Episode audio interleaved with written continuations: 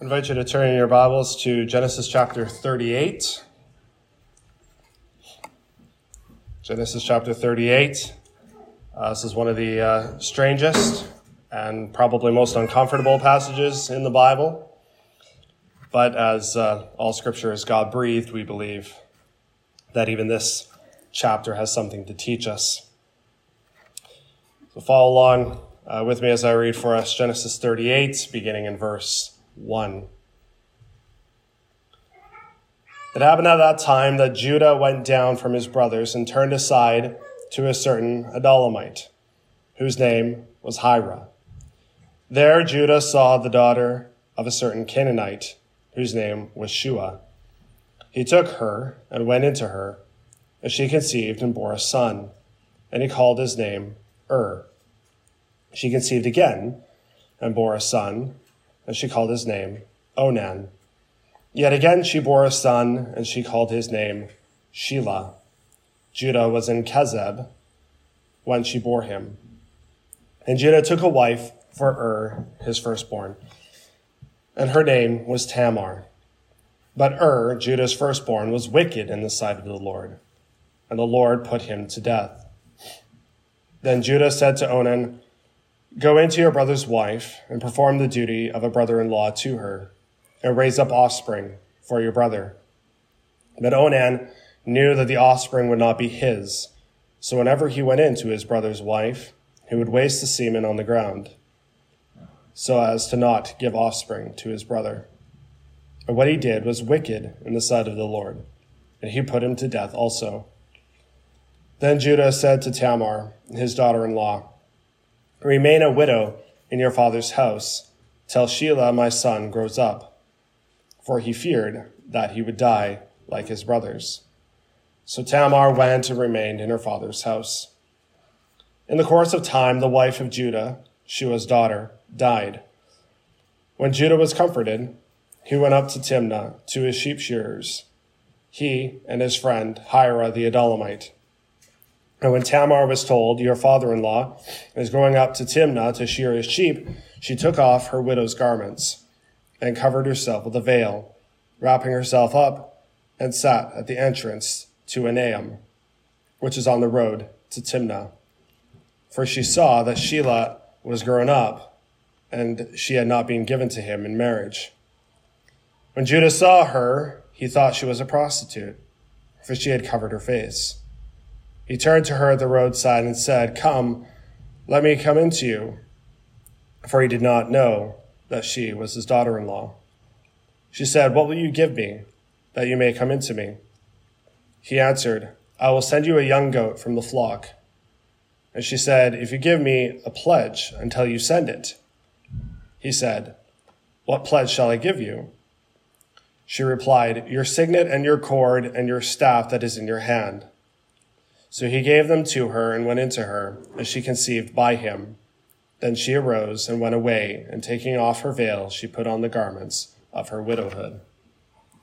When Judah sent the young goat by his friend the, the Adullamite to take back the pledge from the woman's hand, he did not find her. And he asked the men of the place, Where's the cult prostitute who was at Enaim at the roadside? And they said, No cult prostitute has been here. So he returned to Judah and said, I have not found her. Also, the men of the place said, No cult prostitute has been here. And Judah replied, Let her keep the things as her own, or we shall be laughed at. You see, I sent this young goat, and you did not find her.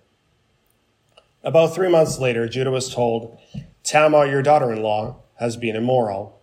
Moreover, she is pregnant by immorality. And Judah said, Bring her out and let her be burned.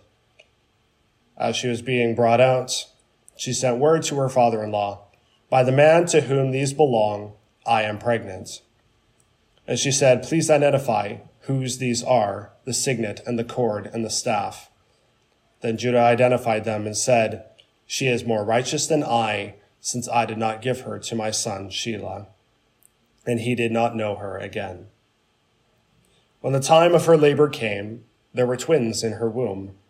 And when she was in labor, one put out a hand, and the midwife took and tied a scarlet thread on his hand, saying, This one came out first. But as he drew back his hand, behold, his brother came out. And she said, What a breach you have made for yourself. Therefore his name was called Perez. Afterward, his brother came out with the scarlet thread on his hand, and his name was called Zerah. May God bless the reading of his word.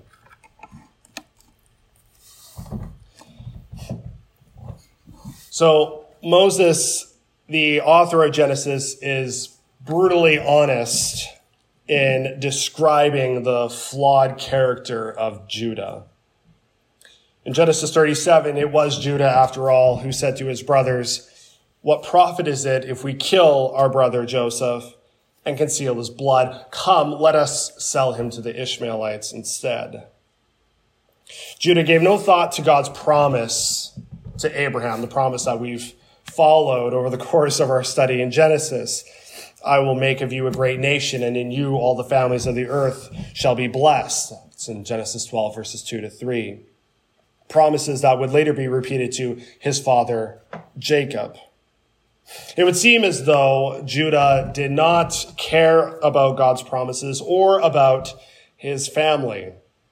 After going through with the plan to sell Joseph, the brothers slaughtered a goat, dipped Joseph's blood or Joseph's robe in the blood and sent the robe to their father with this message. This we have found. Please identify whether it is your son's robe or not. Jacob did indeed recognize it as Joseph's robe. And his reaction to his favorite son's alleged death is recorded for us in Genesis 37, verses 34 to 35. Then Jacob tore his garments, put on, put sackcloth on his loins, and mourned for his son many days. All his sons and all his daughters rose up to comfort him, but he refused to be comforted and said, No, I shall go down to Sheol, to the place of the dead, to my son, mourning. Thus his father wept for him. And so we see that Judah's leadership among his brothers has led to the, the loss of a brother and moreover the, the lifelong sorrow for his father. And it's at this point that we would expect to continue where Genesis 37 left off with Joseph in slavery in Egypt. But instead, the story of Joseph is interrupted, as it were, by this awkward episode about Judah and Tamar. We may wonder why this particular chapter is included in Holy Scripture, but as we will see, this awkward interruption about Judah's family line is an important link to the lineage of Jesus. Genesis 38 verse 1 begins, it happened at that time, the time when Joseph arrived in Egypt. That's how Genesis 37 concludes. That Judah went down from his brothers and turned aside to a certain Adullamite, read there, a Canaanite, whose name was Hira. Now, you may remember that Joseph had been forcibly removed from God's covenant family, but here Judah voluntarily leaves Judah's covenant family. And what does he do? He makes friends makes friends with the Canaanites. The Canaanites, as you may remember, were those who had been cursed by God. We saw that in Genesis 9, verse 25. And they were the ones who would one day be dispossessed of their land. Genesis 15, verse 16. Judah's great grandfather Abraham had solemnly charged his servants, swear by the Lord, the God of heaven and the God of earth, that you will not take a wife for my son Isaac from the daughters of the Canaanites. That was in Genesis 24, verse 3. And when Isaac sent Judah's father Jacob off to, to Mesopotamia, he charged him, You must not take a wife from among the Canaanite women. That was in Genesis 28, verse 1. And so this was an act of disobedience on Judah's part. Judah knew full well that he must not be joined with the Canaanites, but he does so anyway. And it is shortly after befriending Hira that he sees an attractive Canaanite woman and he marries her. Verse 2 There Judah saw the daughter of a certain Canaanite whose name was Shua. He took her and went in to her. And so we see, just like Eve with the forbidden fruit in Genesis 3 verse 6, and just like the sons of God with the daughters of man in Genesis 6 verse 2, and just like Pharaoh with Abraham's wife Sarah in Genesis 12 verse 15, and just like Shechem with Jacob's daughter Dinah in Genesis 34 verse 2, so also Judah saw and he took. He saw and he took. He saw this nameless Canaanite woman and he took her for himself. You could say it was lust at first sight. Again, Judah seemingly doesn't care about God's promises and he doesn't care about his family. He cares only about what will satisfy his desires in the moment. In that regard, he's a little bit like Esau, isn't he? He sees what he likes and he takes it for himself. The question is will God bless with children this union between Judah and this Canaanite woman?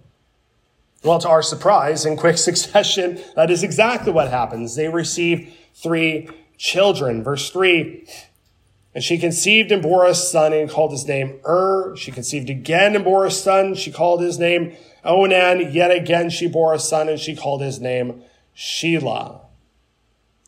So we see the Judah's family, it's looking pretty promising at this particular point, you know, with the, the, the births of, of these three sons. After all, uh, Adam, Noah, and Terah each had three sons of their own as well. Well, after the children had all grown up, verse 6 says that Judah took a wife for Ur, his firstborn, and her name was Tamar.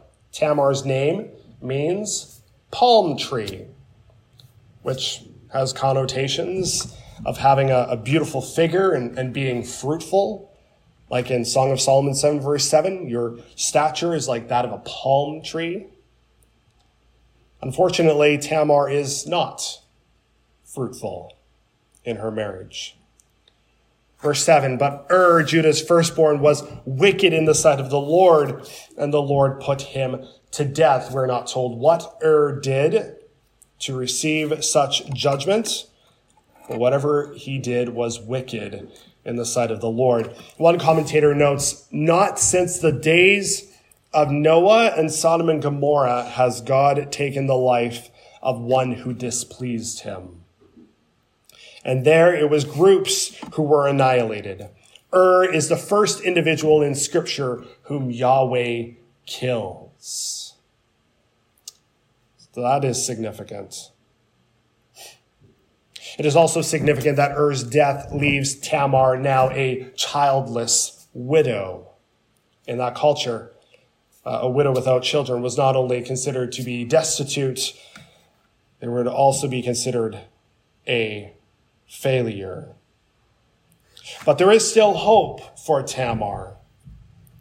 There is still hope for Tamar. In verse 8, Judah says to his second son, Onan, Go into your brother's wife and perform the duty of a brother in law to her and raise up offspring for your brother. Now, that sounds kind of odd in our cultural context.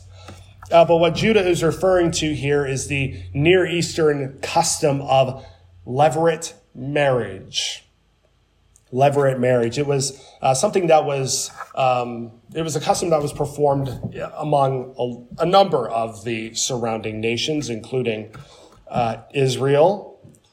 But it would later be codified in the law of God. In Deuteronomy 25 verses 5 to 6, the Lord says, If brothers dwell together and one of them dies and has no son, the wife of the dead man shall not be married outside the family to a stranger. Her husband's brother shall go into her and take her as his wife and perform the duty of a husband's brother to her. And the first son whom she bears shall succeed to the name of his dead brother, that his name may not be blotted out of Israel. In the Gospels, the Sadducees, they come to Jesus with a question, and it, it's pertaining to levirate marriage, indicating that it was still in force in Jesus' day. So this is something that uh, we, we see happening for a significant period of time. Here, Judah is not ordering Onan to marry Tamar, but only that he would raise up offspring for his deceased brother. Tamar would not become Onan's wife, but would remain his sister-in-law. It was, it was a way to give her a descendant, not a husband. Judah here seems unconcerned, though, about the welfare of Tamar. Notice that uh, he never calls her by her name. It's just simply your brother's wife or your sister in law. He seems only concerned about getting offspring for his dead son. However, Onan cares not for Tamar at all. Verse 9 But Onan knew that the offspring would not be his, so whenever he went into his brother's wife, he would waste the semen on the ground so as to not give offspring to his brother. Onan is a greedy and wicked individual. He does not wish to produce a son for his dead brother because then that son would be considered the firstborn and would thus receive a double portion of the inheritance. He refuses to perform the duty of a brother-in-law to Tamar and instead he uses her for his own gratification. And he does this not once or twice, but every time that they came together, together every time that they had intercourse. As a result, verse 10 says that what he did was wicked in the sight of the Lord, and God put him to death also. The Lord takes Onan's life for refusing to fulfill his responsibilities to Tamar and to his deceased brother. God had repeatedly promised the patriarchs that he would make them fruitful. That's why he said, you know, go forth and multiply with that blessing. By refusing to fulfill his responsibilities, one commentator said, Onan is deliberately frustrating the fulfillment of these promises. His action demonstrates his opposition to the divine agenda, and for this reason, the Lord let him die. Well, with only one son left, Judah faces a terrible predicament. You see, custom dictated that he now give Tamar to his third son, Shelah. But Judah believes that the problem is not with his sons, but that the problem lies with Tamar. He fails to see that the Lord has in fact put his two sons to death for their wickedness. And as such, he does not wish to risk his last son on her. So what does he do? Verse 11. Judah says to Tamar, his daughter-in-law, remain a widow in your father's house till Shelah, my son, grows up. For he feared that he would die just like his brothers.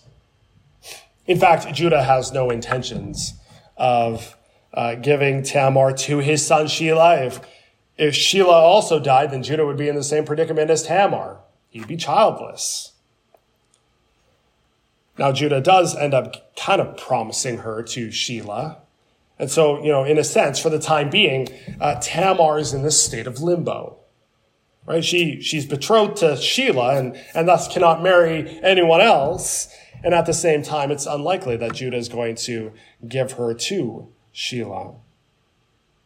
Well, Judah essentially, he, he washes his hands of the situation by sending her back to her father's house. But that's not where she belongs.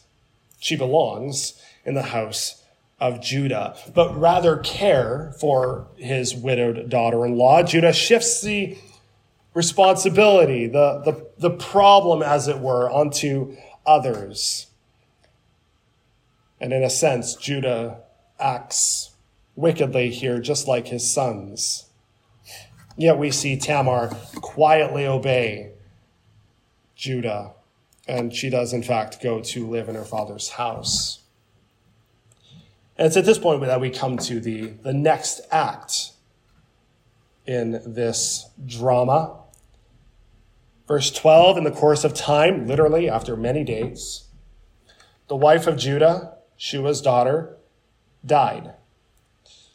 When Judah was comforted, he went up to Timnah to his sheep shearers, he and his friend Hira, the Adullamite. When Judah's time of mourning, the death of his wife was over, he went up to his sheep shearers. Now, one commentator writes the, uh, the hard and dirty work of shearing sheep was accompanied by a festival that was noted for hilarity and much wine drinking. By now, Shelah is all grown up, and Tamar is keenly aware that Judah has failed to hold up his end of the bargain by giving her to Shelah. Verse 13, when Shelah was told, Your father in law is going up to Timnah to shear his sheep, she took off her widow, widow's garments and covered herself with a veil, wrapping herself up, and sat at the entrance to Enaim which is on the road to Timnah, for she saw that Shelah was grown up and that she had not been given to him in marriage. You'll, you'll notice how uh, Tamar is still dressed in her widow's garments from the deaths of her husbands, unlike Judah, who is, uh, he, well, he's completed his, his time of mourning. One commentator noted that uh, Tamar may have continued to wear such clothing beyond the usual period as a symbol of the unfulfilled levirate obligation, almost as if to say uh, to, to Judah that he still has an obligation, a responsibility to her. Now, throughout the first half of the narrative, Tamar has been, well, she's being passive and obedient after the, the death of her husband Ur, she passively accepts the sexual encounters of her brother-in-law Onan, even though he misuses her for his own gratification. And when the Lord puts Onan to death, uh, Tamar quietly obeys Judah by returning to her father's house until Shelah has come of age. But now, when she realizes that she is being deceived by Judah, she takes matters into her own hands. She swings into action to raise up offspring for her dead husband, even if she has to prostitute herself to do so. Just like Rebecca hurriedly uh, disguised her son Jacob as his brother in order to deceive Isaac, so also Tamar hurriedly disguises herself as a prostitute in order to deceive Judah. Her plan is risky, though. Right? She poses as a prostitute along the way that Judah will be traveling in order to conceive a son by her father in law. But as one who was betrothed, if she were found out to be playing the harlot, she would face the death penalty. Leviticus 20, verse 12 says, If a man lies with his daughter in law, both of them shall surely be put to death. They have committed perversion. Their blood is upon them. Will Tamar succeed in deceiving Judah? Verse 15. When Judah saw her, he thought she was a prostitute, for she had covered her face. He turned to her at the roadside and said, Come, let me come into you, for he did not know that she was his daughter in law. Tamar uh, apparently excels at playing the part of a prostitute. She says to Judah, What will you give me that you may come into me? Judah answers, I will send you a young goat from the flock. The fact that Judah carried nothing with him at that particular moment indicates that he likely wasn't planning on meeting a prostitute that day, and that this is simply acting on impulse. Verse 17, Tamar says, If you give me a pledge until you send it, right, she's, she's smart. Judah says, What pledge shall I give you? She replies, Your signet and your cord and your staff that is in your hand. Now, the, the signet or seal, that, that was Judah's mark of identification that he would have worn uh, around his neck and then his staff. That was a, that was a symbol of authority. In, in other words, uh, these were extremely personal items. It would be like handing over to a stranger our, our driver's license and credit card, or, you know, like a passport or, or a social insurance number, you know, so, something, something extremely personal like that. And, and amazingly, Judah gives this unknown prostitute his personal items as, as collateral for a small goat. Verse 18 So he gave them to her and went into her, and she conceived by him. Then she arose and went away, and taking off her veil, she put on the garments of her widowhood.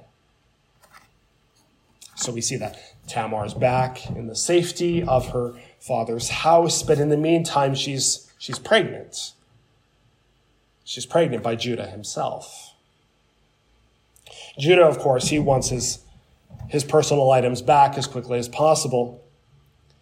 And he doesn't want to make it look like he was with a prostitute, and so he, he sends his friend, Hira the Adullamite, to take back the pledge from the woman's hand. The only problem is that he can't find her because she's not there.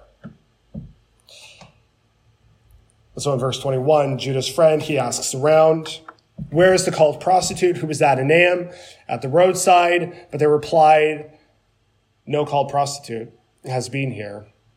So he returns and, and relays this information to, to Judah. I, have not found her. Also, the men of the place said, No cult prostitute is being here. And, and Judah replies, Let her keep the things as her own, or we shall be laughed at. You see, I sent her this young goat, and you did not find her. Notice the, the irony here.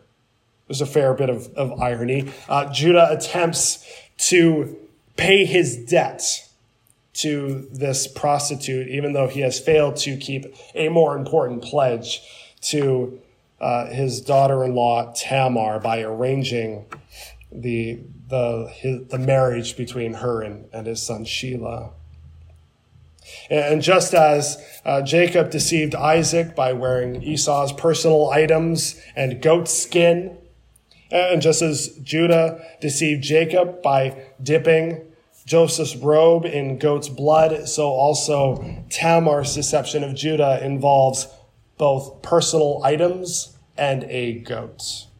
And so you see just the connections throughout Genesis here. Judah seems concerned only about his reputation, though. As one commentator put it, uh, he is like a reputable gentleman who unwittingly loses his credit card in a brothel. He doesn't want to become a laughing stock. Yet he's unconcerned about the continuing disgrace that Tamar is, of course, facing as a childless widow in her father's house. Cares more about his reputation than hers.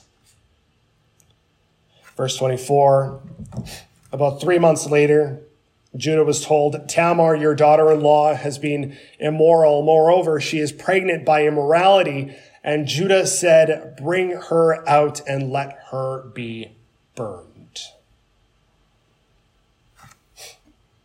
In Israel, the, the usual punishment for adultery was uh, death by stoning. Deuteronomy 22, verses 23 to 24 says, If there is a betrothed virgin and a man meets her in the city and lies with her, then you shall bring them both out to the gate of that city, and you shall stone them to death with stones. The young woman, because she did not cry for help, though she was in the city, and the man, because he violated his neighbor's wife. But Judah, he demands an even more cruel death for Tamar, death by burning. Without so much as a trial, Judah orders that Tamar be brought outside the, the city gate and burned. No, no doubt Judah still holds Tamar responsible for the, the deaths of two of his sons. He has customarily betrothed her to his last son, but he likely doesn't want to see that happen lest Shelah die as well. And so here's an opportunity to get rid of her, to put away this whole issue. Tamar, we see, waits until the very last moment to defend herself. Verse 25 As she was being brought out, she sent word to her father in law, By the man to whom these belong, I am pregnant. And she said, Please identify whose they are the signet and the cord and the staff. When Jacob was presented with Joseph's bloodied robe, his sons instructed him to identify whether it belonged to Joseph or not, and it says that he identified them. While holding Judah's personal items in her hands, Tamar demands Judah to identify whose they are, and verse 26 says that he identified them. Tamar has staked her life on this pledge. This, this pledge that would publicly establish the father of the child in such a way that Judah himself had no choice but to declare her as innocent. Suddenly, Judah's eyes are opened. He had not recognized her when she was a prostitute at Enaim, but now, now he sees clearly she was the prostitute, and he is thus the father. Judah declares, She is more righteous than I, since I did not give her to my son Shelah. It's not to say that uh, Tamar acted consistently with God's standard of rightness, as Tamar does still fall short here in this passage. But Judah admits that Tamar is justified in taking matters into her own hands. She was right, at least more right than, than he was, to have done what she did. And thus we see this is the beginning of Judah's transformation. After this, Judah will return to his brothers. He'll show concern for his elderly father, Jacob. He'll offer himself as a slave to Joseph for his brother Benjamin's freedom.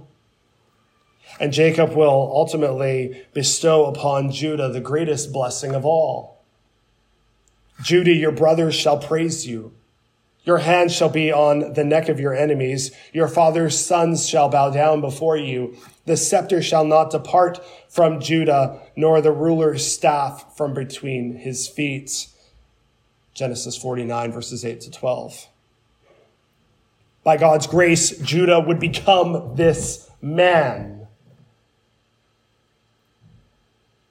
But in this narrative, the Canaanite woman Tamar is the heroine. Through her courage and determination to have children, the line of Judah would continue, and God's promise to Abraham, a blessing all the families of the earth would be fulfilled. It would, it could continue on through Tamar. Just as Jacob and Esau wrestled in their mother Rebekah's womb, so also twins struggled together in Tamar's womb. Verse 27. When the time of her labor came, there were twins in her womb, and when she was in labor, one put out a hand, and the midwife took and tied a scarlet thread on his hand, saying, This one came out first. But as he drew back his hand, behold, his brother came out, and she said, What a breach you have made for yourself. Therefore his name was called Perez. Afterward, his brother came out with the scarlet thread on his hand, and his name was called Zerah. And so we see Tamar's deception of Judah results in the birth of twins, Perez and Zerah, which ultimately restores the number of Judah's sons back to three. But the midwife is shocked. Why is she shocked? Because the child who should have been second somehow bypasses the first. But as we've seen before, such is the work of God. Just like with Jacob and Esau, God elects whom he wills. But God's glorious design doesn't end there. No, just as there were 10 generations from Adam to Noah, and just as there were 10 generations from Shem to Abraham, so also the book of Ruth closes with a record of 10 generations from Perez to King David, a full number of generations. Ruth verses 4, Ruth chapter 4 verses 18 to 22 says, Now these are the generations of Perez. Perez fathered Hezron, Hezron fathered Ram, Ram fathered Amminadab, Amminadab fathered Nahshon, Nahshon fathered Salmon, Salmon fathered Boaz, Boaz fathered Obed, Obed fathered Jesse, and Jesse fathered David. And, and we see both, both Perez and David are the younger sons, insignificant by human standards, but chosen by God to carry on the line of the seed of the woman. Because we see that God's glorious design doesn't just end there either. Perez would not only be the forefather of King David, he would also be the forefather of the King of Kings, Jesus Christ. In Matthew chapter 1, we get a, a look at Jesus' genealogy. Matthew chapter 1, we read Judah, the father of Perez and Zerah by Tamar, and Perez, the father of Hezron, and Hezron, the father of Ram, and Ram, the father of Amminadab, and Amminadab, the father of Nahshon, Nahshon, the father of Salmon, and Salmon, the father of Boaz by Rahab, and Boaz, the father of Obed by Ruth, and Obed, the father of Jesse, and Jesse, the father of David the king, and David was the father of Solomon by the wife of Uriah.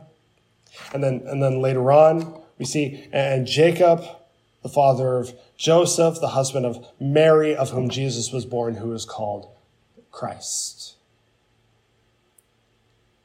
Now, contrary to the custom of the day, which excluded women from genealogies, Matthew lists five women in Jesus' genealogy, four of whom were foreigners.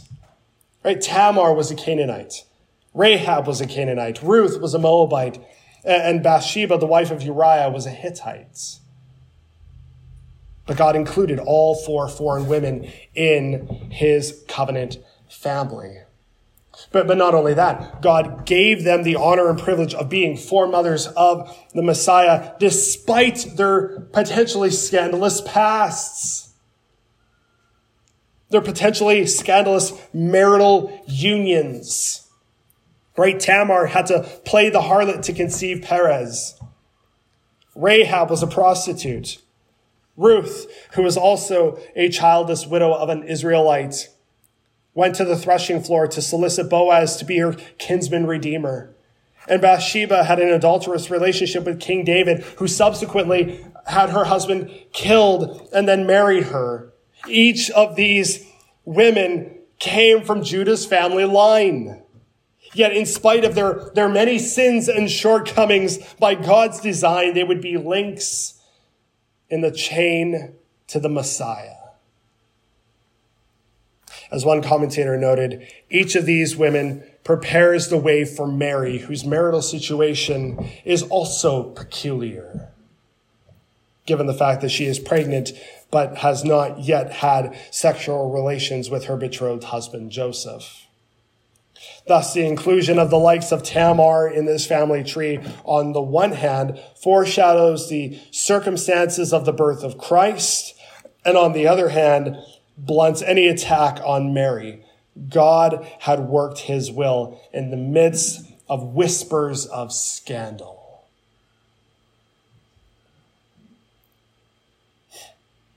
And so we see the, the narrative of Judah and Tamar, it declares loud and clear that in Christ there is hope for sinners like us. There is hope for sinners like us. We, you see, we will all sin and fall short of the glory of God, Romans 3.23. We, we all have a propensity to rebel against the King of the universe. But this narrative gives us hope that God is still in the business of exposing our sin and affirming our need for Jesus. This narrative gives us hope that God is, has not exhausted his grace for us. It gives us hope that, that God is at work in those who believe, both to will and to work for his good pleasure. Philippians 2, verse 13. D- despite our scandalous past, which aren't just whispers of scandal, their, their scandal is loud and clear. Despite our scandalous past, Jesus left the glory of heaven to be born in human likeness and he was obedient to the point of death on a cross on our behalf, though he was entirely righteous himself, so that all who believe in him would be forgiven of all their sins. That's the hope that this narrative of Judah and Tamar gives us. What grace is ours through Christ our Lord. What a God is ours for those who believe. May we with, with praise and thanksgiving then bow ourselves at the feet of the one who is the lion of the tribe of Judah and give him all praise and thanksgiving for his wonderful work of providence.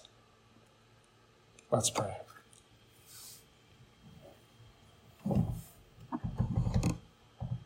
Heavenly Father, we thank you for your word. We thank you for your abundant grace. We talked about grace in the remembrance service, talking about grace here. Never gets old. We thank you for the Lord Jesus Christ, the lion and the lamb. We pray that you would give us hearts to believe,